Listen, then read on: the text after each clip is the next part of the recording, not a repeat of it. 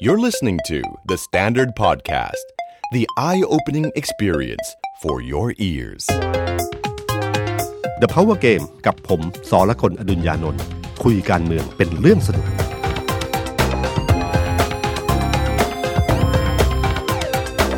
สวัสดีครับ ผมสอละคนอดุญญานนท์ สวัสดีครับ ผมออฟพลวุฒิสงสกุลคอนเทนต์ครีเอเตอร์การเมืองเดอะสแตนดาร์ดสวัสดี พี่ตุ้มแล้วก็สวัสดีคุณผู้ฟังนะครับ ครับ เราอัดรายการกันวันที่ 2 กรกฎาคม อืม ตรงกับวัน วัน ครบรอบ การลอยตัวค่าเงินบาท ครับ เมื่อปี 40 ครับ เนี่ยผมจำได้มากเลยดีมากเลย เรื่องนี้จริง ๆ ต้องถามพี่ตุ้ม เป็นอยู่ในช่วงวิกฤตการณ์เลยตอนนั้น ครับ ตอนนั้นอยู่ประเทศชนนะผม ครับ จำได้ แล้วเจอข่าวนี้เป็นข่าวที่ช็อกมาก เพราะก่อนหน้านั้นเนี่ยคนไม่เคยเชื่อ คือมันมีการพูดอยู่แล้วว่าค่าเงินบาทไทยไม่ไหวอะไรต่างๆเนี่ยแต่คนก็ไม่ค่อยเชื่อนะ อ๋อเหรอ มีการพูดกันอยู่ว่าเอ้ยตอนนั้นอะลอยตัวค่าเงินบาทจาก คือเขาใช้ว่าลดค่าเงินบาทจาก 25 เป็น 26 คนก็ไม่รับนะ พอประกาศลอยตัวค่าเงินบาทเดือนกรกเอ่อสองกรกฎาคมเนี่ยนะครับ ปรากฏว่าค่าเงินบาทมันลอยไปถึงเกือบ 40 บาทถึงเกือบ 50 ครับ 50บาทด้วย คือคือตอน 26 27นี่ไม่ยอมนะ คือแต่พอนั้นมันลอยแล้วโหแล้วมันเป็นช่วงวิกฤตเศรษฐกิจที่ใหญ่ที่สุดของน่าจะของเมืองไทยเลยนะ ครับ แล้วก็เป็นช่วงเวลาที่เขาบอกเหมือนกับเสียเสียกรุงครั้งที่สามอะ โอ้โห เออทางทางเศรษฐกิจนะครับ ใหญ่มากนะครับ แล้วช่วงนั้นเป็นปีที่เลวร้ายมาก เวลาคนเขาพูดถึง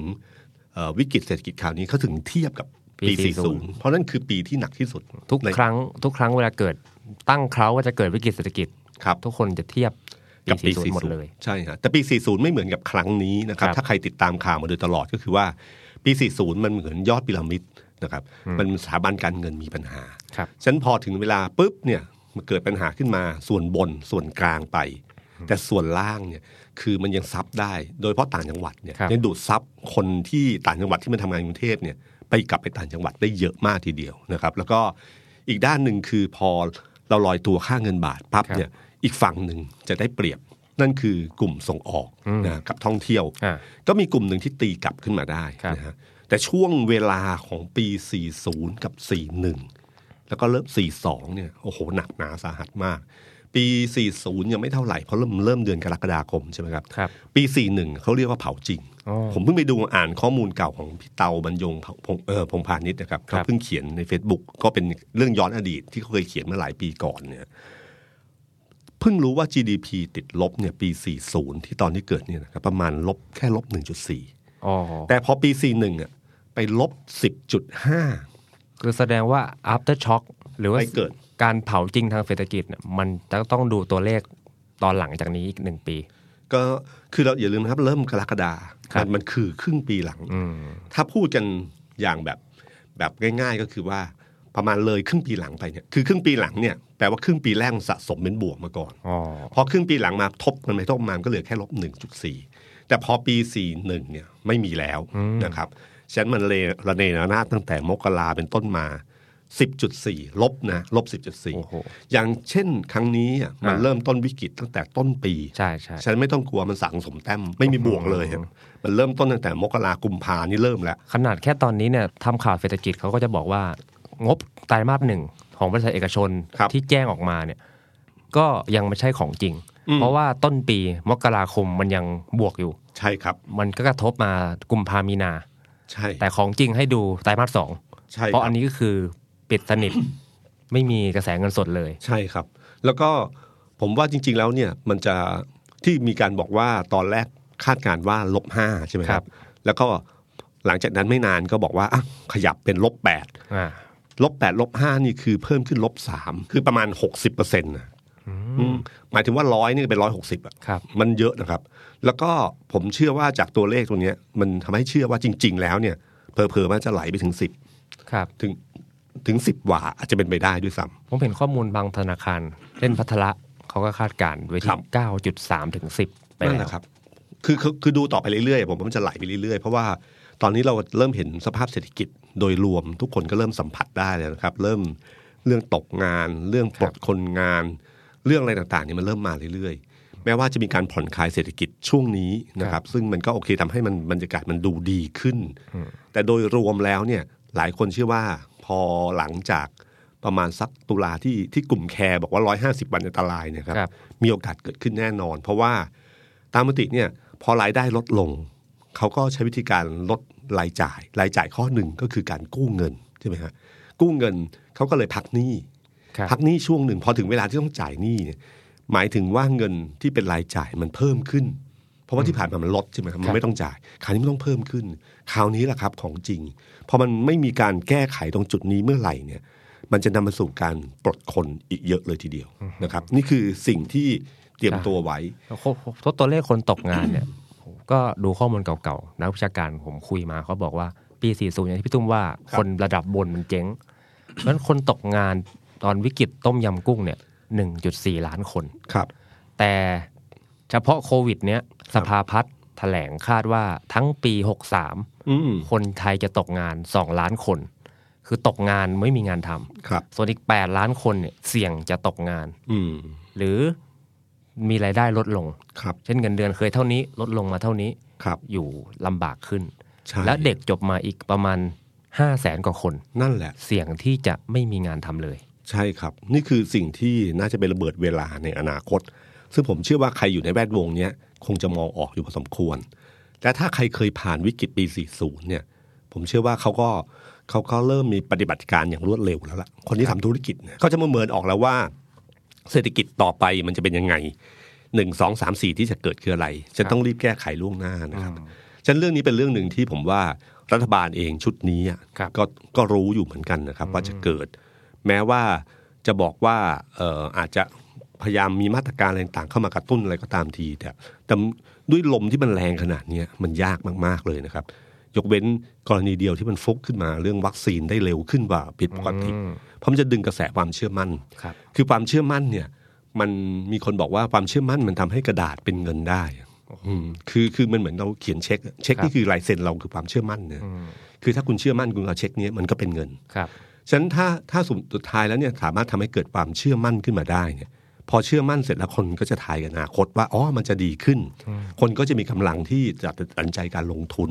ตัดสินใจจับจ่ายใช้สอยได้นะครับ ถ้าเขาเชื่อว่ามันจะดีขึ้น ครับ แต่ถ้าไม่เกิดความเชื่อมั่นตรงนี้เมื่อไหร่เนี่ยนะครับ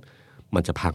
นะมันจะแย่ยิ่งกว่าเดิมต่อให้มีเงินอยู่ในกระเป๋าคุณก็ไม่ใช้อะ ครับ ใช่ไหมครับเพราะคุณไม่เชื่อ ครับ นี่คือนี่คือเรื่องที่ผมว่าเอ่อรัฐบาลตอนเนี้ยกำลังเผชิญปัญหาเรื่องนี้อยู่ เพราะเรื่องความเชื่อมั่นของรัฐบาลโดยเฉพาะทีมเศรษฐกิจ ครับ นะครับ หลังจากที่มีการเลือกตั้งเอ้ยเลือกตั้งหัวหน้าพัก โอ้ย กรรมการบริหารพรรค จะเลือกว่าเลือกดีไหมฮะ เขาเลือกตั้งอย่างเป็นเอกฉันท์ไง ครับ ครั โอ้โห ครับ โอเคครับ ครับ คือหลังจากที่เราคุยกันครั้งก่อนเนี่ยครับก็พอมีการเลือกขึ้นมาเนี่ย ฮะ พอเลือกก็เป็นไปตามคาดอย่างที่ที่ยังไงก็ตามที่เหมือนกับว่า ผมจำได้ว่าคุณไพบูลย์นิติตะวันพูดก่อนที่ประชุมพัก บอกว่าก็ยังไม่รู้ว่าท่านท่านน่ะที่เราไปน่ะไปเทียบเชิญเฉยๆนะครั ครับ บ ท่าน แล้วก็ให้เป็นที่ไม่มาเพื่อให้เลือกตั้งอย่างอิสระ อืม ทันทีที่เลือกตั้งขึ้นมาปุ๊บคลิปคลิปขึ้นมาเลยครับ ครับ มีการเตรียมพร้อมมาอย่างดีเลย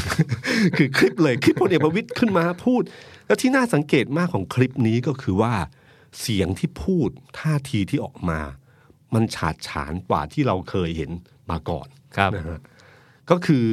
คือเดิมเนี่ยเราจะเห็นพลเอกประวิตยเนี่ยจะเป็นไม่รู้ไม่รู้ใช่ไหม ครับ ฮะแล้วก็แต่ครั้งเนี้ยเป็นครั้งที่ผมเราเห็นผมผมดูคลิปแล้วผมเอ๊ะมันมีใช้เทคนิคอะไรในเชิงโปรดักชันหรือเปล่า ฮะ ที่ทำให้รู้สึกมันมันมีพลังขึ้นกว่าเดิม ถามฝ่ายเสียงเราได้ครับ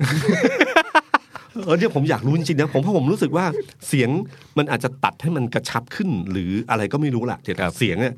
บนจอเนี่ยเป็นภาพของหัวหน้าพักที่มีพลังพอสมควรทีเดียว ครับ ไม่ใช่เป็นคนที่เอ่อพลเอกประวิตยที่เราเห็นที่เดินช้าๆเดินอะไรเงี้ยกลุ่มๆแล้วก็ไม่รู้ไม่รู้เนี่ยมันภาพนั้นไม่ค่อยเห็น ครับ ภาพที่เห็นก็คือเออเป็นหัวหน้าพักที่มีความพร้อมเป็นหัวหน้าพักทีเดียว อืม นะฮะส่วนหนึ่งนี่การที่ออกมาเป็นคลิป ผมว่าดีกว่าให้พลเอกประวิตย พูดจริง ๆแล้วพูดจริง ๆ ครับ ๆ นะครับ มันมีพลังกว่า แล้วก็วันนั้นเนี่ยที่ผมเห็นก็คือว่านอกเหนือจากเอ่อกรรมการบริหารพักทั้งหลายเป็นไปตามคาดแล้วเนี่ยนะครับ ก็มีอันหนึ่งที่น่าสนใจก็คือทีมของ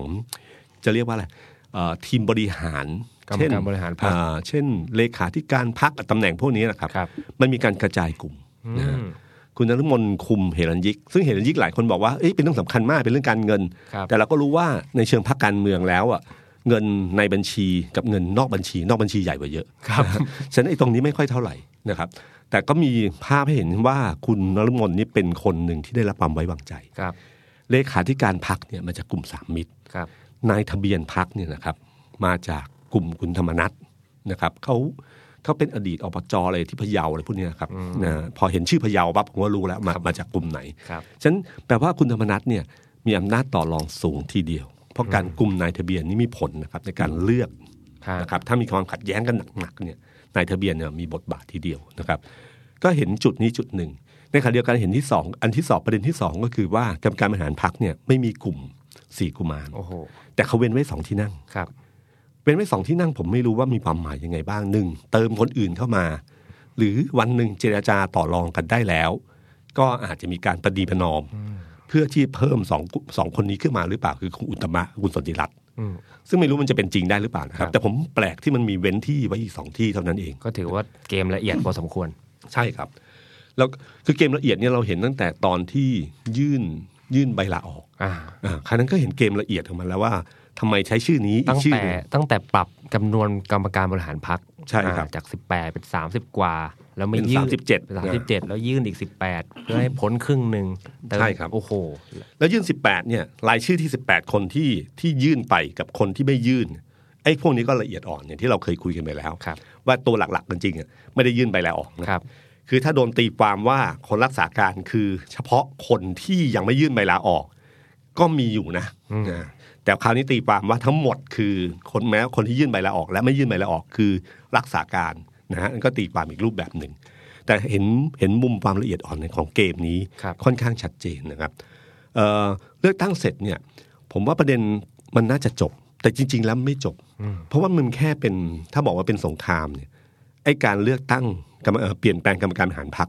มันเป็นการแค่การชนะศึก ครับ แต่ยังไม่ชนะสงคราม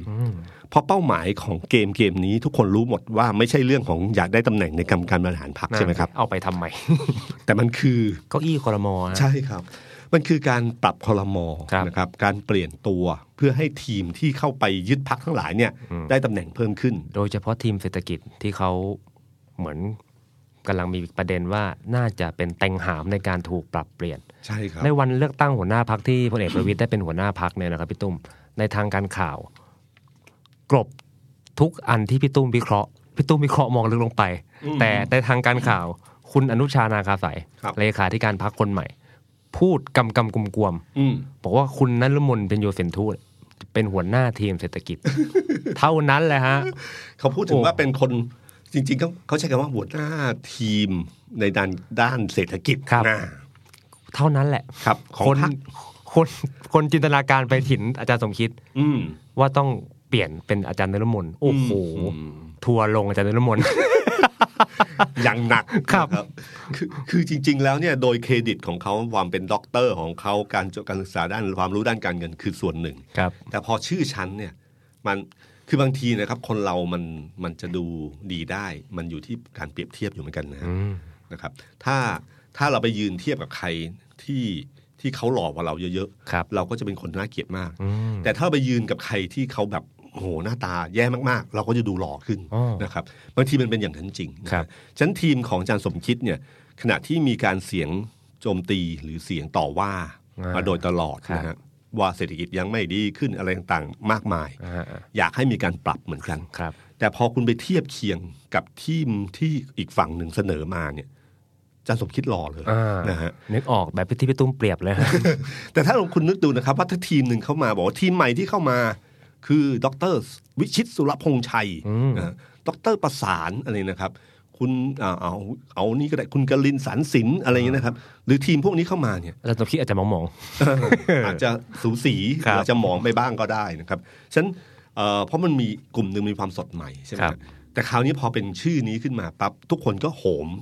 เข้ามาโฟกัสถึงเรื่องนี้ ครับ เป็นส่วนใหญ่เลยนะครับ แต่แต่สุดท้ายแล้วแม้ว่าเกมครั้งแรกก้าวแรกไม่ค่อยดีนัก นะ ไม่ดีนักเลยฮะ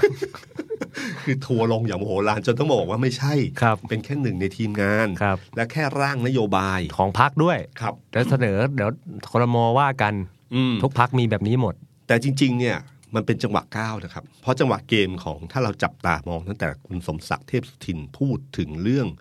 ของโควต้ารัฐมนตรีของพรรคพลังประชารัฐ คือเขาพยายามเทียบเคียงว่ามันเหมือนกับว่าพลเอกประยุทธ์เป็นนายก ครับ ที่เป็นแคนดิเดตของพรรคพลังประชารัฐพรรคพลังประชารัฐก็มีโควต้ารัฐมนตรีของตัวเอง เหมือนกับประชาธิปัตย์และภูมิใจไทย ทุกพรรคการเมืองก็จะเลือกคนขึ้นมา เพื่อให้ นายก นายก พิจารณา เลือก ครับ ว่าเอาใครแต่ทุกคนมีกระทรวงที่ชัดเจนอยู่แล้วนะครับ การก้าวนี้ก้าวแรกก้าวนี้ก็คือเพื่อจะบอกว่ามันไม่ใช่พลเอกประยุทธ์เลือกใครก็ได้นะ ครับ ต้องเลือกคนที่พักพลังประชารัฐเลือกสัตว์มาด้วย อืม นี่คือจังหวะก้าวกับจังหวะแรกให้รู้ว่าเกมการต่อรองใหม่มันคืออะไร ครับ อันที่สองพูดถึงเรื่องทีมเศรษฐกิจที่ร่างนโยบายถ้ามันความหมายก็คือว่าคุณเป็นคนที่มาจากพักพลังประชารัฐ ครับ ฉะนั้นถ้าพลังประชารัฐมีนโยบายอะไร คุณก็ต้องเอาไปปฏิบัติด้วยนะ อืม มันนี่นี่คือจังหวะที่ที่ในเชิงเกมการเมืองที่คือเขาวางแบบนี้ ครับ แต่พอเขาปล่อยออกมาเป็นตัวคนหรือปล่อยอะไรขึ้นมาเนี่ย ทัวร์มันไปลงอีกแบบหนึ่ง อ่า อยากให้ไปเที่ยวอีกที่หนึ่งทัวร์ไปลงที่ห นึ่ง ครับ นะครับ ก็กลายเป็นเรื่องขึ้นมา แล้วก็กลายเป็นประเด็นที่มันจุดขึ้นมานะค ครั รับ บ แต่แต่ที่สำคัญก็คือว่าเอ่อเกมนี้เนี่ยมันไม่มันจะนำไปสู่การที่ที่ผมบอกครับสงครามเป้าหมายของมันคือเรื่องของการปรับคอรมอ ครับ แล้วทุกคนก็มองอยู่แล้วว่าเกมเนี้ยต้องเล่นเร็วนะฮะถ้าเล่นช้าเมื่อไหร่อะมันจะเข้าทางของอาจารย์สมคิด อืม เพราะว่าอาจารย์สมคิดนี่ยืนอยู่กับกระแสสังคม อ่าก ระแสสังคมมันเริ่มมาขึ้นเรื่อยๆเรื่อยๆแล้วนะครับ แล้วถ้าคุณจับตามองดีๆเนี่ยครับว่าอาจารย์สมคิดก็มีจังหวะก้าวที่น่าจับตามองเหมือนกัน โอ้โห นะครับ นักข่าวต้องต ามตรงนี้ฮะปกติถ้าไม่ ดุ เปิด ขึ้น งาก น ว่าเดิ ที่ ม ไหนเนี่ยไม่ต้องมีคนตามเท่าไหร่ เพราะว่าไม่ค่อยให้สัมภาษณ์ แล้วก็จะพูดเรื่องเศรษฐกิจธรรมดาธรรมดา ครับ แต่ทุกครั้งเนี้ยมันวกเรื่องการเมืองมาโดยตลอด ที่ผมจับตามองอันหนึ่งก็คือ เมื่อวันศุกร์เนะครับมันมีรายการของคุณสนธินะฮะคุณสนธิเนี่ย คุณสมที่ลิ้มทองกุล ใช่ฮะคุณ ครั ส บ มทิลิ้นทองกลนะครับ คุณสนธิกับคุณสมคิดเนี่ยที่ผมเคยเล่าให้ฟังว่า เคยก็ก็เคยทำงานด้วยกันตอนอยู่ผู้จัดการ กลุ่มคุณทักษิณแล้วก็อยู่กลุ่มกลุ่มกวนๆเนี่ยครับแล้วก็แตกกันมาตอนหลัง แต่ตอนหลังก็มีความสัมพันธ์ที่ดีขึ้น ครับ ก็คุณสนธิก็แนะบอกว่าบอกว่าถ้าถ้าจะให้แนะนำก็คือแนะนำว่าอยากให้ทั้งหมดลาออกจากพักพลังประชารัฐ อืม ทั้งหมดนี่ความหมายก็คือ คุณสมคิด คุณอุตตมะ คุณสนธิรัตน์ ครับ คุณสุวิทย์ลาออกจากสมาชิกพักพลังประชารัฐ แล้วทั้งหมดเออคุณสมคิดไม่ได้เป็นอยู่แล้วนะ ใช่ครับ แล้วก็แต่ทั้งหมดเนี่ยให้ไปอยู่ในโควต้าของพลเอกประยุทธ์ อื้อหือ มาเกมนี้ฉลาดนะครับ คือถ้าผมไม่รู้ว่าได้คุยกันหรือเปล่าหรือว่าเอ่อ ไอ คุณ เดีย สน คุ ธิ ณส เส น น ธิ อ ล้วน นะครับแต่ไอเดียเนี้ยฉลาดนะครับ ๆครับ ไอเดียนี้คมมากก็คือว่า ถ้าคุณลาออกจากนี้เมื่อไหร่ แล้วคุณไปเป็นโควต้าของคุณ นายก ประยุทธ์ ครับ นายกประยุทธ์พักพลังประชารัฐทำอะไรไม่ได้นะและขณะเดียวกันมุมหนึ่งก็คือการเข็นพลเอกประยุทธ์ออกมาชน พลเอกประวิตย ใช่ครับ เข็นน้องมาชนพี่ซะแล้ว ใช่ คือคือถ้าคุณอยู่ในส่วนของยังอยู่ในพลังประชารัฐ คุณก็ยังอยู่ใน ในร่มเงาเขา ในร่มเงาอันนี้ แต่ถ้าคุณเปลี่ยนร่มเงาไปอยู่ฝั่งนู้นซึ่งท่าทีของพลเอกประยุทธ์ที่ผ่านมาเราก็เริ่มเห็นว่าท่าทีก็อยู่เหมือนกับอยู่ฝั่งนี้อยู่แล้วล่ะ อ่าอ่าอ่า แต่เพียงยังไม่เป็นร่มเงาที่มายืนอยู่ข้างหน้า ครับ แต่ก็ยืนยืนให้เงาเฉย ครับ ๆแต่ไม่ได้มายืนอยู่ฝั่งเป็นเป็นแม่ทัพ ครั มา บ แบบคุ้มครองป้องภัย อืม อ่าคนที่อยู่ข้างหลังทั้งหลายเนี่ยครับ ครับ ฉะนั้นจังหวะเนี้เกมเนี้น่าสนใจนะครับว่าว่าจะเดินตามเกมนี้หรือเปล่านะครับ แต่ช่วงที่ผ่านมาเนี่ยเอ่อคุณสมคิดเดินพูดอยู่สองสองเรื่องที่ผมว่าทำให้เกิดกระแสการเมืองขึ้นมา จังหวะก้าวแรกคือเขาเริ่มต้นคือชาติใช้คำแบบธรรมดาธรรมดาคือขู่อะ ครั ขู่ บ คนใหม่ขู่คนใหม่ที่จะเข้ามา เขาพูดในงานแถลงนโยบายเศรษฐกิจพอเพียงสร้างไทย ครับ พูดอย่างนี้ฮะเขาบอกว่าขณะนี้ไม่ต้องพูดถึงการปรับคอรมอแล้ว ใครจะมาหรือเก่าไปใหม่มา เก่าไม่ไปใหม่ไม่ต้องมาเออใหม่ไม่มา ไม่ต้องพูดไม่มีสาระสำคัญสำคัญที่ว่าเก่าอยู่หรือหรือใหม่มา คนใหม่ทำไม่เป็นทำไม่ได้ ไม่ต้องมา ครับ เนี่ยประโยคนี้สำคัญ มาทำไมคนเก่าอยู่ทำไม่ได้ ไม่ต้องอยู่ แล้วก็นึกคงนึกขึ้นได้ หรือว่าตั้งใจก็ไม่รู้ก็บอกว่านักข่าวว่า ให้ลงคำพูด ให้ครบนะ ให้เป๊ะนะ ครับ ครับ ผมก็โค้ดเป๊ะทุกคำเลยครับพี่ตุ้ม คือหัวใจก็คือบอกว่าถ้าคนใหม่ทำไม่เป็นทำไม่ได้ไม่ต้องมา ครับ นะครับ คนกะแล้วก็ เราออกตัวนิดนึงถ้าคนเก่าเนี่ยอยู่แล้วทำไม่ได้ก็ไม่ควรอยู่ อืม แต่หัวใจอะคือประโยคแรก ครับ นะครับ มันคุณคิดดูคุณเป็นคนใหม่ ที่มีการชักชวนเข้ามา ครับ คุณเจอคำนี้เข้าไปคุณก็นะครับ ก็คือมันมีมีลูกขู่จากคนเก่ากระทืบเท้าขู่นะครับ ทำไม่ได้อย่ามานะทำ ครั ไม่ บ ได้อย่ามา แล้วเราก็ไม่รู้ว่าเดินเข้าไปในที่ที่เนี้ยมันมีทุ่นระเบิดอะไร ใช่ อยู่ ใช่ หรือเปล่า เพราะคนเก่าอยู่มายาวนานมาก ครับ คนเก่ารู้เรื่องดีหมดเลย อืม เข้าไปคนทั้งหมดที่อยู่ในนั้นก็คือของคนเก่าหมดเลย อ่าอ่า ใช่ไหมฮะเขาไม่ได้อยู่หนึ่งปีเหมือนหม่อมอุ๋ยนะครับ เขาอยู่มาตั้งห้าปีนะ ใช่ สี่ห้าสี่ปีกว่าเนี่ย ผมว่ามันก็คือมันมีรากฐานที่ที่ที่ค่อนข้างพร้อมทั้งเรื่องของนโยบายทั้งคนทั้งเรื่องราวต่างๆ รู้หมดเนี่ย อืม เราเจอแบบนี้เข้าไปนี่ก็เสียวนะครับ อย่างสื่อวุฒิโสเขาก็เล่าให้ผมฟังครับพี่ตุ้มว่า ภาคธุรกิจเนี่ย ครับ ทำงานกับภาคราชการไม่เหมือนกัน อืม เป็นราชการเนี่ยคุณจะมามีนโยบายมีไอเดีย อืม และพุทธไปสู่การปฏิบัติเนี่ยมันยากนะ ครับ มันมีมีจังหวะ มีคนของใครของมัน อืม มีอะไรที่แตกต่าง เพราะฉะนั้นคนที่มาจากเอกเอกชนที่ว่าแน่ ครับ ๆที่ว่ามีไอเดียดีๆเนี่ย หลายคนก็ล้มเหลว ใช่ ใน แป๊ การ เย เป็น อะ รัฐ มาก มน เล ตรี ยแป๊กแป๊กเยอะมากเลยครับ ครับ คือถ้าใช้ความความเคยชินแบบเอกชนคือสั่งเราต้องได้ ครับ ก็จะไม่ได้ คือยกเว้นบางที่ไม่ต้องสั่งก็จะมีคนเสนอเอ่ออันนี้ก็อีกวิธีคิดหนึ่ง ครับ ที่ที่จะมี เช่นมหาดไทยเนี่ยเห็นชัดนะครับ อืม ครับแล้วก็เอ่ออีกอันหนึ่งก็คือว่าระเบียบกฎเกณฑ์มันจะไม่คล่องตัวเหมือนเดิม ครับ มันจะมีกระบวนการของเอกสารที่วิ่งไปวิ่งมาเลยเต็มไปหมด แล้วมันมีถ้าคนไม่เก่งเรื่องเอกสารเนี่ยครับมีสิทธิ์พลาดมากมาย ติดคุกอีก ใช่ครับ ครับ แล้วเรื่องเรื่องพวกเนี้ยครับที่ที่ทำให้เอกชนหลาย ๆ คนเนี่ยหนึ่งคือเจอเจอกระทืบเท้าขู่แบบนี้หนึ่งสองภาวะนี้ก็ไม่ใช่ภาวะที่สุขสบายนะครับ ที่อยากที่น่าเข้ามาเรารู้อยู่แล้วว่ามรสุมเศรษฐกิจมันอยู่ข้างหน้า ครับ สามเราเรารู้อยู่แล้วว่า ไอ้ที่เขาเขาแย่งกันอยู่ขนาดเนี้ยโหเกมมันหนักขนาดไหน อืม รู้แล้วว่าความร้ายแรงความดุร้ายทางการเมืองอะมันหนักขนาดไหน คุณไม่ได้เจอแค่ปัญหาเศรษฐกิจแน่ๆ คุณ ใช่ เจอปัญหาการเมืองด้วย ใช่ ถ้าคุณเข้ามา ครับ ซึ่งซึ่งสิ่งเหล่านี้ผมว่าใครที่ที่คิดจะวางสร้างชื่อเนี่ยนะครับ ก็ต้องคิดเยอะนะครับ มันไม่รู้ว่าชื่อจะมาทางไหน เราจะได้เรียนรู้ประวัติของตัวเราเองที่เราไม่เคยรู้มาก่อน ซึ่งซึ่งไอ้สิ่งเหล่านี้ผมเชื่อว่าคนทนที่จะก้าวเข้ามา เท่าที่ผมได้ยินมาเนี่ยฮะ ครับ เอ่อหลายคนเนี่ยมีการติดต่อไปสองสามครั้งก็ไม่ได้ไม่มานะชื่อชื่อที่ผมพูดพูดมาทั้งหลาย เนี่ยนะ ก็ก็ก็ก็มีการติดต่อแล้วผมว่าเขาก็ไม่เขาก็ไม่มา ครับ เขาปฏิเสธมาหลายรอบแล้วนะครับแล้วก็หาไม่ง่ายฉะนันเจอลูกนี้เข้าไปอีกลูกหนึ่งเนี่ยผมว่าเป็นเป็นเป็นเรื่องที่หลายคนต้องคิด ครับ จนทำนำมันนำมาสู่เรื่องของความเชื่อมั่น อืม ที่ที่พอเริ่มไม่ชัดเจนว่าตอนเนี้ยเก่าจะอยู่ หรือใหม่จะมา มันเริ่มเกิดภาวะที่คนที่ภาคเอกชนก็เริ่มไม่แน่ใจว่านโยบายที่สั่งมาวันเนี้ยมันจะต่อเนื่องยาวนานหรือเปล่า อืม ในขณะเดียวกันที่พูดถึงเรื่องข้าราชการที่ ครับ ที่มีการถามนายกเมื่อวานเมื่อวันก่อนเนี่ยครับก็คือข้าราชการเนี่ยก็เริ่มเกียร์ว่าง ครับ เพราะไม่รู้ว่าที่สั่งมา ถ้าเราทำแล้วเดี๋ยวคนใหม่มาจะเปลี่ยนหรือเปล่า อืม ทิศทางลมก็ต้องดู ใช่ นะฮะฉะนั้นช่วงนี้เป็นช่วงที่ในขณะที่ภาวะวิกฤตเศรษฐกิจต้องการตัดสินใจอย่างรวดเร็วเนี่ย พอคุณมาเจอภาวะแบบเนี้ยเริ่มมีปัญหา ครับ ผมว่าเนี่ยเป็นโจทย์แล้วก็เป็นปัญหาสำคัญที่พลเอกประยุทธ์ต้องรีบแก้ไข อืม เอาให้ชัดว่าเป็นยังไง ถ้าไม่ชัดแล้วปล่อยให้คลุมเครือไปอย่างนี้นะครับ ผมว่าเศรษฐกิจมันจะเริ่มมีปัญหา ครับ มากขึ้นกว่าเดิม ครับ จากความไม่เชื่อมั่นนะ อืม เรื่องที่สองที่ผมเห็นก็คือว่าที่คุณสมคิดเริ่มขยับครั้งที่สองคือการพูดตอนเป็นประธานมอบนโยบายช่วยผู้ประกอบผู้ประกอบการ SME ครับ ซึ่งไอ้ประโยคนี้นะครับที่ สะเทือน ที่นำไป ว สู่ งการ เอ่อเป็นหมู่บ้านกระสุนตกที่ไล่ถล่มมานะครับ ที่เขาบอกว่าก็รู้กันอยู่แล้วประเทศไทยตอนนี้กำลังเจอพายุ ไม่ใช่ประเทศไทยประเทศเดียวประเทศอื่นๆก็เจอพายุลูกใหญ่นะครับ พายุลูกนี้ถ้ารับตั้งรับไม่ดีจะเหนื่อยกันหมด แล้วก็ยกตัวอย่างว่า เช่น สิงคโปร์ต้องยุบสภา เพราะคาดคะเนว่าเศรษฐกิจจะย่ำแย่ลงมา ยุบก่อนเลือกตั้ง จะได้มีรัฐบาลที่มีประสิทธิภาพ ครับ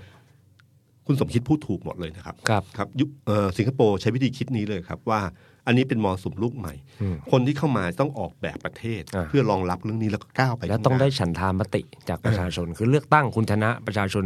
ให้ฉันทามติ สังคมมันจะขับเคลื่อนภายใต้ผู้นำที่ได้ฉันทามติ ใช่ครับ จากประชาชน ใช่ครับ พูดถูกทุกอย่าง พูดอยู่ทุกอย่างนะครับ คือสิงคโปร์เนี่ยเป็นเอ่อเป็นประเทศที่เรียกว่าไงรัฐบาลชุดนี้ก็เป็นรัฐบาลที่ได้เสียงข้างมากเยอะอยู่แล้วนะครับ นะครับ แต่คราวนี้เขาต้องการสร้างคนใหม่ขึ้นมาชัดๆเลย อืม นะครับ ว่าใครจะคนคนออกแบบประเทศ ครับ นี่เป็นวิธีคิดแบบสิงคโปร์เลยแต่พอมาพูดประโยคนี้ในเวลานี้ แล้วมีคำว่ายุบสภาอยู่ โอ้โห นะครับ มันเหมือนกับส่งสัญญาณให้รู้ว่าในภาวะเศรษฐกิจแบบนี้ ในขณะที่ภาพการเมืองเป็นอย่างนี้ ถ้าสมมุติว่าเมืองไทยตัดสินใจแบบเดียวกัน ใช้ความกล้าหาญแบบเดียวกัน ยุบสภาแล้วเลือกตั้ง ให้รัฐบาลมีเอกภาพมากกว่านี้ ครับ นะครับ คือคิดว่ายุบสภาแล้วมันจะดีขึ้น คือคิดว่าจะมีรัฐบาลที่มีเอกเอกภาพมากกว่านี้ แล้วมีฉันทานุมัติจากประชาชนเข้ามา ถ้าในมุมของเชิงการเมือง ที่คุณเทพไทยเสียนพงษ์ อ่า เทพไทยอ่านเกมนี้ขาดทีเดียว ครับ นะครับบอกสมมุติว่านี่คือสัญญาณที่แบบโยนก้อนหินถามทางนะครับ โยนตึ้งขึ้นมา เพราะว่ามีความเชื่อมั่นในฝั่งของพลเอกประยุทธ์และคุณสมคิดว่าผลจากการที่ทำมาตรการแจกเงิน 5,000 บาท เยี เนี่ย วย ยาต่าง มันน่าจะเป็นคะแนน ครับ นะฮะอันที่สองผลงานโควิด น่าจะเป็นคะแนน ๆ ครับ สามโพลที่ออกมาเนี่ยคะแนนนิยมทั้งพลเอกประวิตยและสี่กุมารดีมาก ครับ นะครับ ดีกว่าคนอื่น ถ้าเลือกตั้งใหม่ในความหมายว่าพลเอกประยุทธ์กับสี่กุมารไปอยู่พักใหม่ อืม ก็น่าจะนำเข้าสู่คะแนนเสียงที่ดี อ่า นะฮะอันนี้คุณคือมุมของคุณเทพไทยนะครับ ซึ่งจริง ๆแล้วเนี่ยเกมเนี้ยพลเอกประยุทธ์จริงๆอ่ะไม่ได้สะเทือนกับอันนี้เท่าไหร่นะครับ แต่คนที่สะเทือนเนี่ย คือพักพลังประชารัฐ อ่าใช่ครับ แต่คนที่หมายถึงว่าคนที่จะได้จากนี้เต็มๆเนี่ยคือคุณสมคิดกับสี่ยอดสี่กุสี่กุมาม าร ร เพราะว่าคุณสมคิดกับสี่กุมารเนี่ยณวันเนี้ยมันอยู่ในภาวะโดนลุกไล่ทางการเมืองอยู่ ครับ การที่ดึงพลเอกประยุทธ์มาเป็นพวก แล้วไปเดินอยู่อีกฝั่งหนึ่งเนี่ยอย่างน้อยสุดก็มีโอกาสที่จะพลิกเกมเล่นได้ ครับ พลเอกประยุทธ์เนี่ยถามว่าวันนี้ถ้าเขาให้ให้เขาเลือกระหว่างกลุ่มคนของคุณสมคิด ครับ กับกลุ่มคนที่สนับสนุนพรรคเออกลุ่มคนที่สนับสนุนคุณสมคิดและสี่กุมาร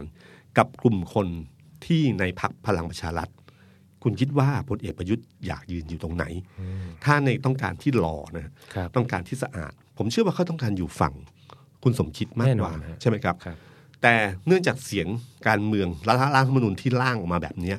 มันเกมนี้มันไม่ใช่เรื่องง่าย ครับ นะครับ แล้วผมก็ไม่เชื่อว่าตัดสินใจอย่างรวดเร็ว เรื่องนี้เป็นเพียงแค่โยนก้อนหินถามทาง เป็นแค่เอ่อถามว่าคุณประยุทธ์รู้เรื่องนี้ไหมไม่รู้ว่ารู้หรือไม่รู้ แต่เพียงแต่ว่ามันเป็นเกมที่พลเอกประยุทธ์ได้เปรียบ ครับ เพราะทันทีที่คำว่ายุบสภาโผล่ออกมาพว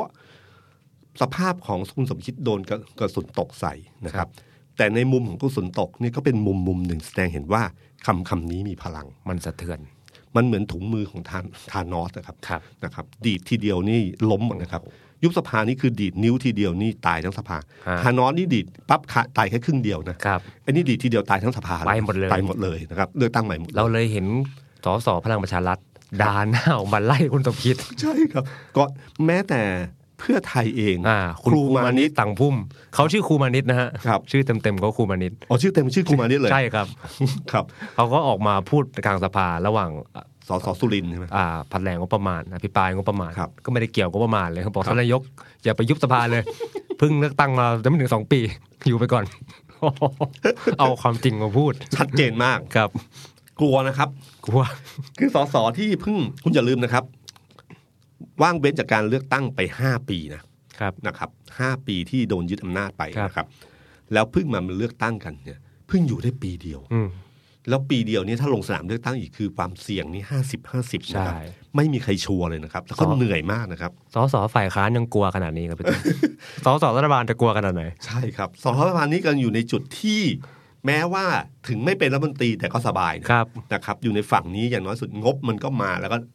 แต่การติดต่อเรื่องต่างๆ มันก็ง่าย ครับ นะครับเพราะมีอำนาจรัฐอยู่ ปรากฏว่าออกมาหมดเลยครับ คุณชัยวุฒิธนาคมานุสรณ์ ครับ นะฮะคนนี้เป็นกรรมการบริหารพรรคด้วย ครับ อยู่สิงห์บุรีใช่ไหม ครับ เป็นสสบัญชีรายชื่อ แล้วคนนี้ในสิงห์บุรีถือว่าใหญ่ทีเดียวนะครับเพราะว่าสู้กับพายับปั้นเกตอะไรมาแบบโหสู้ ใน กระแส ในพักก็โดดเด่น เพื่อไทย เลยพี่ตุ้ม ใช่ ในพักเวลาเดิน เป็นคนแถลงข่าวหลายเรื่อง ครับ ครับ คราวนี้ออกมาเต็มเลยฮะ ออกมาชนคุณสมคิดไม่ได้ ครับ พูดเรื่องยุบสภาก่อน แต่ชนตรงๆเลยบอกว่าตอนเนี้ยทีมอะมีเตรียมคนนอกอยู่แล้ว ไม่อยากเปิดเผยชื่อ อ้าวอ้าวมาแล้ว แต่แล้วก็บอกว่าจริงอะที่อยากมาช่วยอะแต่ติดอย่างเดียวคือติดที่คุณสมคิด ครับ นะครับ ไปออกสักที เออมีทฤษฎีที่ไม่สามารถปฏิบัติได้ตอนนี้นะค ครั รับ บ แล้วก็พูดได้ว่าไม่เวิร์กทำให้คนใหม่ไม่เข้ามา ถ้าคุณสมคิดออกไปเนี่ยจะมี อ่า คนใหม่เข้ามา คือแกก็บอกว่าปัญหาไม่ได้อยู่ที่สภา ครับ ปัญหาอยู่ที่ยาสมคิด ใช่ แต่ผมว่าไอ้ติ่งอันหนึ่งเนี่ยที่มันสะเทือนรัฐบาลและสะเทือนพลเอกประยุทธ์ก็คือติ่งที่พูดถึงว่า การเอ่อโดยเฉพาะการทำงานเศรษฐกิจและสิ่งที่ผมพูดเนี่ยสะท้อนมาจากความคิดเห็นประชาชนที่เบื่อหน่ายการแก้ปัญหาเศรษฐกิจ คือหมายถึงว่า ไอ้ที่ผ่านมาทั้งหลายเนี่ยนะครับผลงานของรัฐบาลของพลังประชารัฐเนี่ย ครับ มันไม่ดี อืม ยิ่งถ้ามาย้ำอีกครั้งหนึ่งของคุณพิพินโยนิโรธซึ่งอันเนี้ยอยู่กลุ่มสามมิตร ครับ คุณชัยวุฒินี่อยู่กลุ่มทางคุณวิรัต ครับ นาเศรษฐ์ใช่ไหมครับ คุณพิพินโยนิโรธกลุ่มสามมิตรเนี่ยสสนครสวรรค์เนี่ยนะครับชัดเลยก็บอกว่าเออยอมรับว่าเศรษฐกิจไม่ดีตั้งแต่ก่อนเลือกตั้งแล้วเออนะครับไปที่ไหนก็ลงพื้นที่ตั้งแต่ก่อนเลือกตั้งเนี่ย ก็จะโดนพื้นที่จะโดนต่อว่าเศรษฐกิจไม่ดีมากเป็นในเมืองในชนบทอะไรนะฮะแล้วก็บอกเลยบอกว่าหน้าที่ของหัวหน้าเศรษฐทีมเศรษฐกิจจะต้องเป็นผู้บริหารจัดการให้เศรษฐกิจประเทศเดินหน้าต่อไป ในทิศทางไหนอย่างไรให้ดีขึ้น ไม่ใช่ทำไม่ได้แล้วมาเสนอยุบสภา ครับ คือคือวนกลับว่าเป้าหมายที่แท้จริงคือเรื่องนี้นะครับ นะครับ แล้วก็นี่แหละครับถล่มมาตลอดเลยครับถล่มประเด็นสังเกตนะครับ ว่าประเด็นเนี่ยมันเริ่มกระทบชิ่ง สู่พลเอกประยุทธ์และรัฐบาล ที่พูดว่าเศรษฐกิจดีเศรษฐกิจดีในช่วงหาเสียงเลือกตั้งเนี่ยสอสอพักตัวเองอะ ยังบอกว่าไม่ ยอมสารภาพแล้วว่าที่ผ่านมาเนี่ยนะครับ มันไม่ดีเลยนะครับ หรืออย่างคุณชัยวัฒน์เป้าเปี่ยมทรัพย์สสฉะเชิงเซาอันนี้ก็คือกลุ่มกลุ่มคุณสุชาติชมกลิ่นใช่ไหมครับ นี่คือแกนนำหมดเลยนะครับ ก็ออกมาพูดเลยนะครับ บอกว่าคุณสมคิดไร้ฝีมือ ก็ควรจะมีความละอายใจรับผิดชอบโดยการลาออก ได้ดิบได้ดีถึงวันนี้ก็เพราะบ้านพลังประชารัฐนะ ควรจะเปิดทางให้คนดีคนเก่งคนมีความสามารถเข้ามาทำงานบ้าง ไม่ใช่ทำตัวเป็นจระเข้หวางคลอง อืม แล้วก็ทิ้งอันหนึ่งทิ้งทิ้งระเบิดไว้อันหนึ่งบอกว่า คุณสมคิดอะอยากเป็นผู้ที่ได้รับการเสนอเป็นนายกรัฐมนตรีในการเลือกตั้งครั้งหน้า โอ้โห ถึงอยากให้มีการเลือกตั้งเร็ว อันนี้คือเสียมนะ สร้างความหวาดระแวง ครับ แต่ทั้งหมดเนี่ยคือเพื่อที่จะมาบอกว่าเรื่องเนี้ย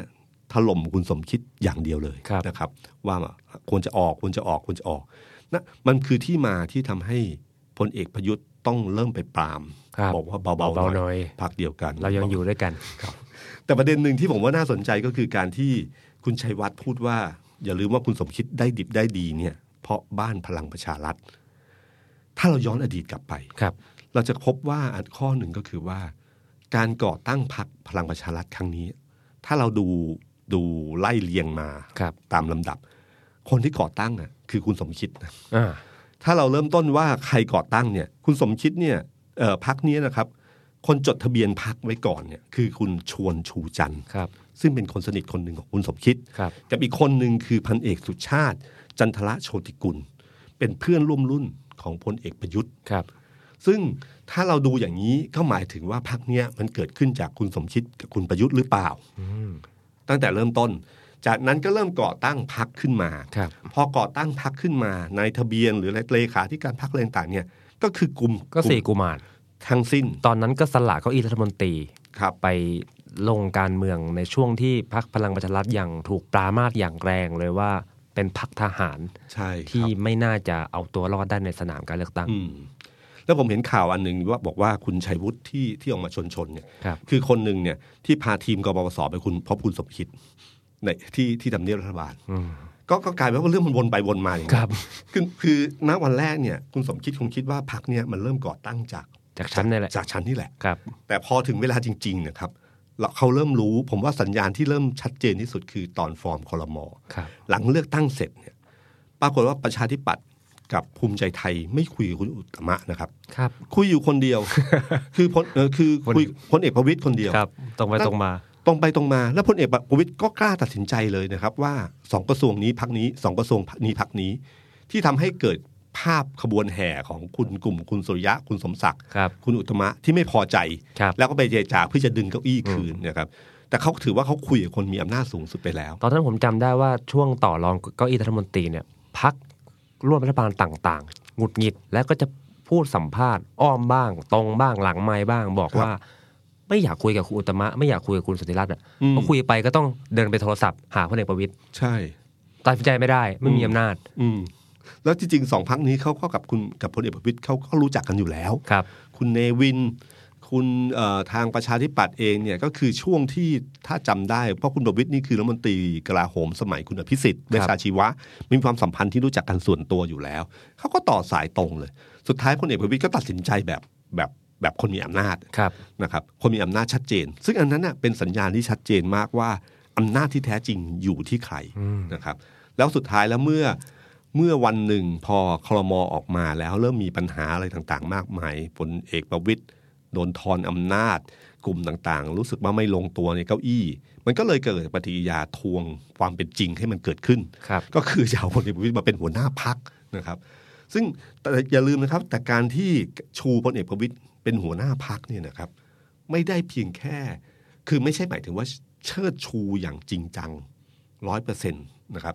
มันมีเบื้องหลังการถ่ายทำอยู่แล้ว ว่าทุกคนอยากให้พลเอกประวิตยขึ้นมาอยู่ตรงนี้เพราะอะไรนะฮะเพราะทุกกลุ่มเนี่ยต้องการเก้าอี้ที่ดีกว่าเดิมนะครับ ใครไม่ได้ก็อยากได้ ใครที่นั่งอยู่แล้วก็อยากได้นั่งเก้าอี้ที่ใหญ่กว่าเดิม กลุ่มทั้งหลายที่ไปเนี่ยกก็มีเป้าหมายอยู่ข้อนี้ข้อหนึ่ง ครับ แม้แต่หลายคนบอกว่าพลเอกประวิตยก็เหมือนกันนะครับ คือคือที่ผมบอกครับว่าผลการปรับคลมอออกมาเมื่อไหร่ ถ้าพลเอกประวิตยได้ รองนายกควบรัฐมนตรี อะไรมหาดไทยหรือไม่มหาดไทยก็ได้คุมตำรวจ ครับ อะไรเงี้ยนะครับ คือทำอะไรให้พลเอกประวิตยได้มากขึ้นกว่าเดิมเมื่อไหร่ ก็แปลว่าครั้งเนี้ยไม่ใช่เกมรู้กัน ครับ ระหว่างพลเอกประวิตยกับพลเอกประยุทธ์ ครับ นะฮะแต่ถ้าสมมติพลเอกประวิตยเสียสละยังอยู่แบบเดิมธรรมดาธรรมดา ก็แปลว่าเกมนี้อาจจะรู้กันก็ได้ ครับ พลเอกประวิตยมาเคลียร์พื้นที่ให้นะครับฉะนั้นพอถ้าพลเอกประวิตยมาด้วยความคาดหวังแบบนี้ แล้วการปรับคอรมอไม่เกิด ไม่เกิดขึ้นหรือเกิดขึ้นแล้วไม่ได้เป็นไปตามนี้พลเอกประวิตยก็ไม่มีความสำคัญแล้ว ถ้าเรานึกถึงกลุ่มคนที่หนุนพลเอกประวิตยขึ้นมา ครับ เพราะหวังว่าเป็นพี่ที่สามารถคุยกับน้องได้ เพราะถ้าเป็นคุณอุตมะมันคุยไม่ได้ ครับ นะครับ มันคนละระดับกัน ครับ นะครับ แต่พลเอกประวิตยพลเอกประยุทธ์คุยได้ ครับ อะไรที่คาดหวังอะไรที่ว่าก็น่าคิดว่าจะมีการเจรจาต่อรองกันได้ แต่ถ้าไม่ได้ตามนั้นเมื่อไหร่พลเอกประวิตยเองก็อยู่ในจุดที่เสี่ยงเหมือนกันนะครับ เพราะเขาไม่ได้เกิดขึ้นมาโดยโดยโดยธรรมชาติแท้จริง ครับ แต่มีความคาดหวังรองรับอยู่นะครับครับนี่แล้วก็ขณะเดียวกันพลเอกประวิตยเองเนี่ยก็เจอมรสุมลูกหนึ่งก็คือว่า ยิ่งนานวันภาพมันเริ่มชัดขึ้นมาเรื่อยว่า คะแนนนิยมของพลเอกประวิตยเนี่ยในสังคมเนี่ย โอ้โห ไม่ค่อยดีเลย โอ้ยติดลบครับพี่ ครับ พอพอบอกกับ GDP ของไทย ครับ นะครับ ก็คือผลวิจัยอย่างเป็นทางการที่ชัดเจนที่สุดคือกรณีของชอนบุรณะอิรัน ครับ นะครับ ตัวเลขที่ยอดที่ลดลง จากการที่เริ่มแค่ชมพลเอกประวิตยว่าเป็นผู้ใหญ่น่ารัก ครับ ใจดีแค่นั้นเองนะครั ครับ บ ในคลิป จากนั้นชอนก็โดนเต็มถล่มเรื่องอื่นๆตามมาเต็มไปหมด แล้วก็ยอดไลค์ยอดติดตามก็ลดลงอย่างเยอะมาก ครับ นะครับ อันนี้ผมว่าเป็นผลวิจัยอย่างเป็นทางการ ครับ นะครับ ที่ไม่ต้องมาอ้างอิงเลยทั้งสิ้นพลเอกประวิตยยืนอยู่ในจุดนี้ครับฉะนันถ้าในช่วงเวลาเนี้ยถ้าเกมการปรับคลมอเนี่ยถ้าให้อ่านก็คือว่าหลังจากงบประมาณไปจบเมื่อไหร่ เกมนี้เดินเร็วแน่นอน อืม ฉะนันเดินเร็วแน่นอนคำว่ายุบสภาที่มันออกมาจากคุณสมคิดเนี่ยจึงมีความหมาย ครับ เพราะมันแสดงให้เห็นว่าอันเนี้ยได้ผลเป็นเป็นอาวุธอำนาจต่อรองของพลเอกประยุทธ์ที่ทุกคนกลัว ครับ ทั้งฝ่ายค้านและฝ่ายรัฐบาล ครับ นะฮะกลัวเรื่องนี้มาก ฉะนั้นถ้าคุณมาต่อรองเยอะ คุณมากดดันพลเอกประยุทธ์เยอะ เขาก็ยื่นไพ่ใบนี้ขึ้นมาว่า ถ้าอย่างนั้นก็เลือกตั้งใหม่ ครับ ปุ๊บผมเชื่อว่าอำนาจต่อรองพลเอกประยุทธ์จะเพิ่มขึ้นทันที ฉะนั้นเกมเนี้ยผมว่าการเจรจาต่อรองมันจะอยู่ภายใต้เงื่อนไขนี้อยู่เหมือนกันนะครับ ครับ ครับ ครับ นั่นคือเรื่องราวของที่ผมว่าต้องจับตามองกันต่อไป ขณะที่เกมในสภาเรื่องงบประมาณอะไรก็ว่ากันไปนะครับ ครับ แต่เกมเนี้ยคือใหญ่ที่สุดและน่าจับตามองที่สุด ครับ แต่พอช่วงสภาเปิดขึ้นมาเนี่ยครับสิ่งหนึ่งที่ผมเห็นก็คือว่าเริ่มเห็นบทบาทของสภาและการมาธิการมากขึ้นเรื่อยๆนะครับผมว่าค่อนข้างมีความหวังกับเรื่องของการมาธิการนะครับ ครับ การมาธิการเนี่ยเป็นเป็นหน่วยงานหนึ่งที่เราไม่เคยชินมา 5 ปีแล้วว่า เสียงของประชาชนน่ะได้มาถึง มาถึงผู้มีอำนาจนะฮะเพราะช่วงที่ผ่านมาเนี่ยมันไม่มีระบบที่สามารถสะท้อนเหล่านี้ได้ ครับ แต่พอสสลงพื้นที่อยู่ในพื้นที่ มันมีเรื่องราวต่างๆ เกิดขึ้นอย่างล่าสุดเนี่ยผมชอบมากที่คุณเอ่อที่น้องไคริยะรามัญญะนะค ครั รับบ ที่ผมชอบฉายาเขาชื่อว่าลูกสาวแห่งทะเลชนะนะ อืม น้องคนนี้ก็ก็เป็นตัวแทนคนรุ่นใหม่ของกลุ่มชนะนะค ครั รับบ ที่คัดค้านเรื่องของโครงการชนะเมืองต้นแบบอุตสาหกรรมก้าวหน้า หรือนิคมชนะเนี่ยนะครับ ครับ เขาก็ออกมาเขาเริ่มต้นค้านมาตั้งแต่การนอนเออนอนประท้วงที่หน้าจวนผู้ว่าใช่ไหม ครับ นะครับ หรือสารกลางเนี่ยประมาณเนี้ยครับ แล้วก็เริ่มขยับขึ้นมา ที่ยื่นหนังสือถึงพลเอกประยุทธ์ ครับ พูดถึงปู่ประยุทธ์นะไม่ใช่ลุงปู่ประยุทธ์นะฮะแล้วก็คำเนี่ยกินใจมากนะคำในจดหมายนี่กินใจมาก พูดถึงคนในพื้นที่ พูดถึงท้องทะเล พูดถึงการที่เอ่อระดมรับฟังความคิดเห็นของประชาชนเป็นยังไงบ้าง แล้วล่าสุดก็มายื่นถึงกันมาธิการ ใช่ครับ นะครับผมว่าเรื่องเหล่านี้นะครับเป็นเรื่องที่น่าสนใจ เพราะว่าถ้าเราอยู่ในกรุงเทพเราจะไม่เห็นเรื่องนี้เท่าไหร่ หรือเราจะรู้สึกกับเรื่องนี้เท่าไหร่ แต่ถ้าคนอยู่ในพื้นที่ที่เขาอยู่ริมทะเลกับจันนะครับ แล้ววันหนึ่งภาคอุตสาหกรรมเข้าไปเข้าไปเอ่อเข้าไปจะใช้พื้นที่ตรงจุดนั้นเนี่ย ครับ มันสะเทือนถึงคนในพื้นที่ ใช่ นะครับ แล้วอย่าลืมนะครับว่าประเทศไทยเนี่ยเป็นประเทศหนึ่งที่ไม่สามารถที่จะทำให้คนลองยอมรับการปรับปรุงเปลี่ยนแปลงโดยเฉพาะนิคมอุตสาหกรรมได้อย่างสบายใจ เพราะมันมีเกิดเคสของนิคมอุตสาหกรรมมาบตาพุธลิกไนท์ ครับ ที่ที่ลำปาง รัฐไม่เคยแก้ปัญหาให้กับประชาชนได้อย่างคนในพื้นที่คนที่อยู่ใกล้นิคมต่างๆเนี่ยให้มีชีวิตอย่างปกติได้ ฉะนั้นถ้าผมเป็นคนในต่างจังหวัด แล้ววันหนึ่งบอกจะมีนิคมอุตสาหกรรม แล้วไม่มีใครการันตีว่าจะเกิดแบบนี้ขึ้นหรือเปล่า ผมก็ต้องหวั่นเกรง ครับ นะครับ นี่คือสิ่งหนึ่งที่ผมว่าเป็นเรื่องเรื่องที่ดีนะครับ แล้วก็เอ่อทำให้เสียงของประชาชนเนี่ยมันมันมากขึ้นเรื่อยๆ เราจะเห็นจากกระทู้เล็ก ๆ ที่เราเคยคุยกันนะครับ ว่ามันเหมือนเรื่องที่น่าเบื่อหน่ายของคนกรุงหรือคนชนชั้นกลางเนี่ยแต่มันเป็นเรื่องที่ใหญ่มาก ค ข รับ องคนต่างจังหวัด การมาธิการก็ได้ทำหน้าที่เหล่านี้ตรวจสอบนโยบายหน่วยงานรัฐบาลนะครับ ผมว่าประชาธิปไตยเนี่ยมันมีข้อดีตรงนี้ครับ คือระบอบเนี่ยมันเปิดโอกาสให้คนทุกคนได้แสดงสิทธิ์ในการเลือกผู้ปกครอง สะท้อนเสียงต่างๆให้ถึงผู้นำไม่เหมือนระบบเผด็จการหรือการยึดอำนาจเนยนะครับ ซึ่งเราไม่ชอบเราก็ไม่มีสิทธิ์เลือกนะครับเขาจะยื่นโอกาสให้เราใช้สิทธิ์เมื่อไหร่ เรากำหนดไม่ได้เลย แล้วก็มันจะนำไปสู่เรื่องของการปะทะกัน โดยเพราะว่าโครงสร้างหรือระบบมันไม่เอื้อใช่ไหมครับเพราะว่าแต่ระบบประชาธิปไตยเนี่ยมันยังมีกลไกของมันอยู่ ที่ทำให้ไม่เกิดการปะทะกันนะครับ มันสามารถต่อสู้ทางความคิดได้นะครับ ที่สำคัญอันหนึงคือประชาธิปไตยทำให้เสียงคนชายขอบประดังที่ทำเนียบรัฐบาล ผ่านรัฐสภา ผ่านการมาที่การต่างๆนะฮะทำให้ความเดือดร้อนประชาชนน่ะมีคนมาคอยดูแลเอาใจใส่ เพราะจริงๆอ่ะสสทั้งหลายเนี่ยก็คือมาจากประชาชน ครับ เมื่อเข้ามาจากเสียงประชาชนเขาต้องเอาใจประชาชนนะครับ จะดีหรือเลวสสคนนั้นจะเป็นยังไงก็ตามที แต่ส่วนใหญ่เขาก็ดูแลทุกร้อนของประชาชนนะนี่คือข้อดีของประชาธิปไตย ครับ นะครับผมเนี่ยช่วงหลังเนี่ยเจอคนรุ่นใหม่หลายคน ทุกคนส่วนใหญ่จะรู้สึกหมดหวังกับการเมืองไทย เพราะมันไม่เป็นอย่างที่เขาคิด ครับ นะครับ ซึ่งก็ผมก็บอกว่าเออคนทุกคนมันคิดต่างกันนะนะครับ เลือกตั้งได้พลเอกประยุทธ์มาเป็นรัฐบาล เขาก็ไม่ค่อยพอใจเพราะเขาไม่ชอบพลเอกประยุทธ์ ครับ อนาคตใหม่ที่เป็นความหวังของเขาก็โดนยุบพักเขาก็ไม่พอใจ ครับ ผมรู้สึกว่าผมก็พยายามบอกเขาว่าเริ่มต้นนะ คุณไม่ชอบพลเอกประยุทธ์แต่คุณต้องยอมรับว่าสังคมไทยมีคนชอบพลเอกประยุทธ์นะ อ่า มีไม่น้อยนะครับ มีเยอะนะครับ เขาได้มาขนาดนี้ คะแนนเสียงความนิยม คุณลองไปถามผู้ใหญ่ ถามคนที่ไม่ใช่คนกลุ่มเดียวกับคุณน่ะ ครับ เสียงอาจจะเป็นการสนับสนุนพลเอกประยุทธ์ก็ได้นะครับ ทุกคนไม่ได้คิดเหมือนกับเรา ครับ ข้อที่หนึ่งนะครับ ข้อที่สองก็คือว่าคุณต้องยอมรับว่าว่าประชาธิปไตยมันดีอันหนึ่งคือ มันมีโอกาสเลือกตั้งใหม่ได้นะ ครั้งนี้ไม่ได้ คุณก็สู้ความคิดกันต่อไป ครับ นะครับ แล้วคุณก็มีโอกาสเลือกตั้งใหม่ เรามีโอกาสใช้สิทธิ์นะครับ ถ้าเราอยากให้การเมืองไทยหรือเมืองไทยเป็นแบบในที่เราอยากเป็น ก็ลงแรงเพิ่มขึ้นสิทำให้คนส่วนใหญ่คิดแบบเรา ครับ นะครับเอ่อส่วนใหญ่คนรุ่นใหม่บางทีเขารู้สึกว่าไม่มีความหวังต้องรอถึง 4 ปีเชียวเหรอถึงจะนั้นผมบอกว่าเฮ้ยอย่าลืมนะ ตอนที่คนที่ไม่ชอบคุณทักษิณ ครับ ชินวัตรตอนสมัยไทยรักไทยเนี่ยครับตอนที่คุณทักษิณได้เลือกเลือกตั้งครั้งที่สองเนี่ยนะครับคะแนนถล่มทลายมากนะครับ ทุกคนคิดว่าอยู่ยาว 4 ปีแน่ไม่ถึงปีนะค ไม่ รับ ถึงปี ม็อบพันธมิตรมา ครับ ไม่ถึงปีนะครับที่มีการยุบสภาขึ้นแล้วเลือกตั้งใหม่ ซึ่งถ้าเราใจเย็นและอดทนกับมัน ผมเชื่อว่าคุณทักษิณได้ไม่เท่าเดิม ครับ ต้องน้อยกว่าเดิมแน่นอน และคุณทักษิณรู้แล้วว่ามันมีม็อบแบบนี้เกิดขึ้นได้ ผมเชื่อว่าเขาจะฟัง แล้วสุดท้ายแล้ววันหนึ่งคุณทักษิณอีกครั้งหนึ่งคุณทักษิณอาจจะแพ้ก็ได้ ครับ คนที่ไม่ชอบคุณทักษิณก็มีโอกาสที่จะเปลี่ยนแปลงการเมืองภายใต้ระบอบประชาธิปไตย แต่พอคุณอดทนไม่พอมันก็เลยจบด้วยการรัฐประหาร แล้วก็นำมาสู่การเมืองไทยที่เป็นอย่างในวันนี้นะครับเอ่อผมว่าเนี่ยต้องยอมรับอันหนึ่งนะครับว่าประชาธิปไตยอาจจะไม่ใช่ระบบการปกครองที่ดีที่สุด ครับ แต่มันก็เป็นปากการปกครองที่เลวน้อยที่สุดนะฮะแล้วก็เป็นระบบที่เราตรวจสอบได้ แต่เราต้องใจเย็นๆ ฮะ แล้วก็ที่สำคัญอย่าลืมนะครับว่าที่เราคุณบอกว่าให้ต้องรอพลเอกประวิเอ่อประยุทธ์เนี่ยสี่ปีเชียวเหรอวันนี้เราได้คำยุบสภาโผล่ขึ้นมาแล้วนะครับ แม้ว่าจะไม่เป็นจริงในช่วงใกล้เนี้ยแต่ก็หมายความว่ามันหมายความว่าจริงๆอุบัติเหตุทางการเมืองมันเกิดขึ้นได้เสมอครับ เราอยู่ในการเมืองเราเห็นอยู่ตลอดเวลาอยู่ดีเอ้ยเรื่องนี้ก็โผล่ขึ้นมาเรื่องนี้ก็โผล่ขึ้นมามันโผล่ขึ้นมาโดยที่เราบางทีเรานึกไม่ถึงนะ ครับ มันเกิดขึ้นได้อยู่เสมอนะครับฉะนันภายในภายในหนึ่งสองสามปี อาจจะมีการยุบสภาก็ได้นะครับ นะคุณก็ได้ใช้เนี่ยแหละครับ ใช้สิทธิ์ของคุณเนี่ยการเลือกและเปลี่ยนแปลงได้นะครับ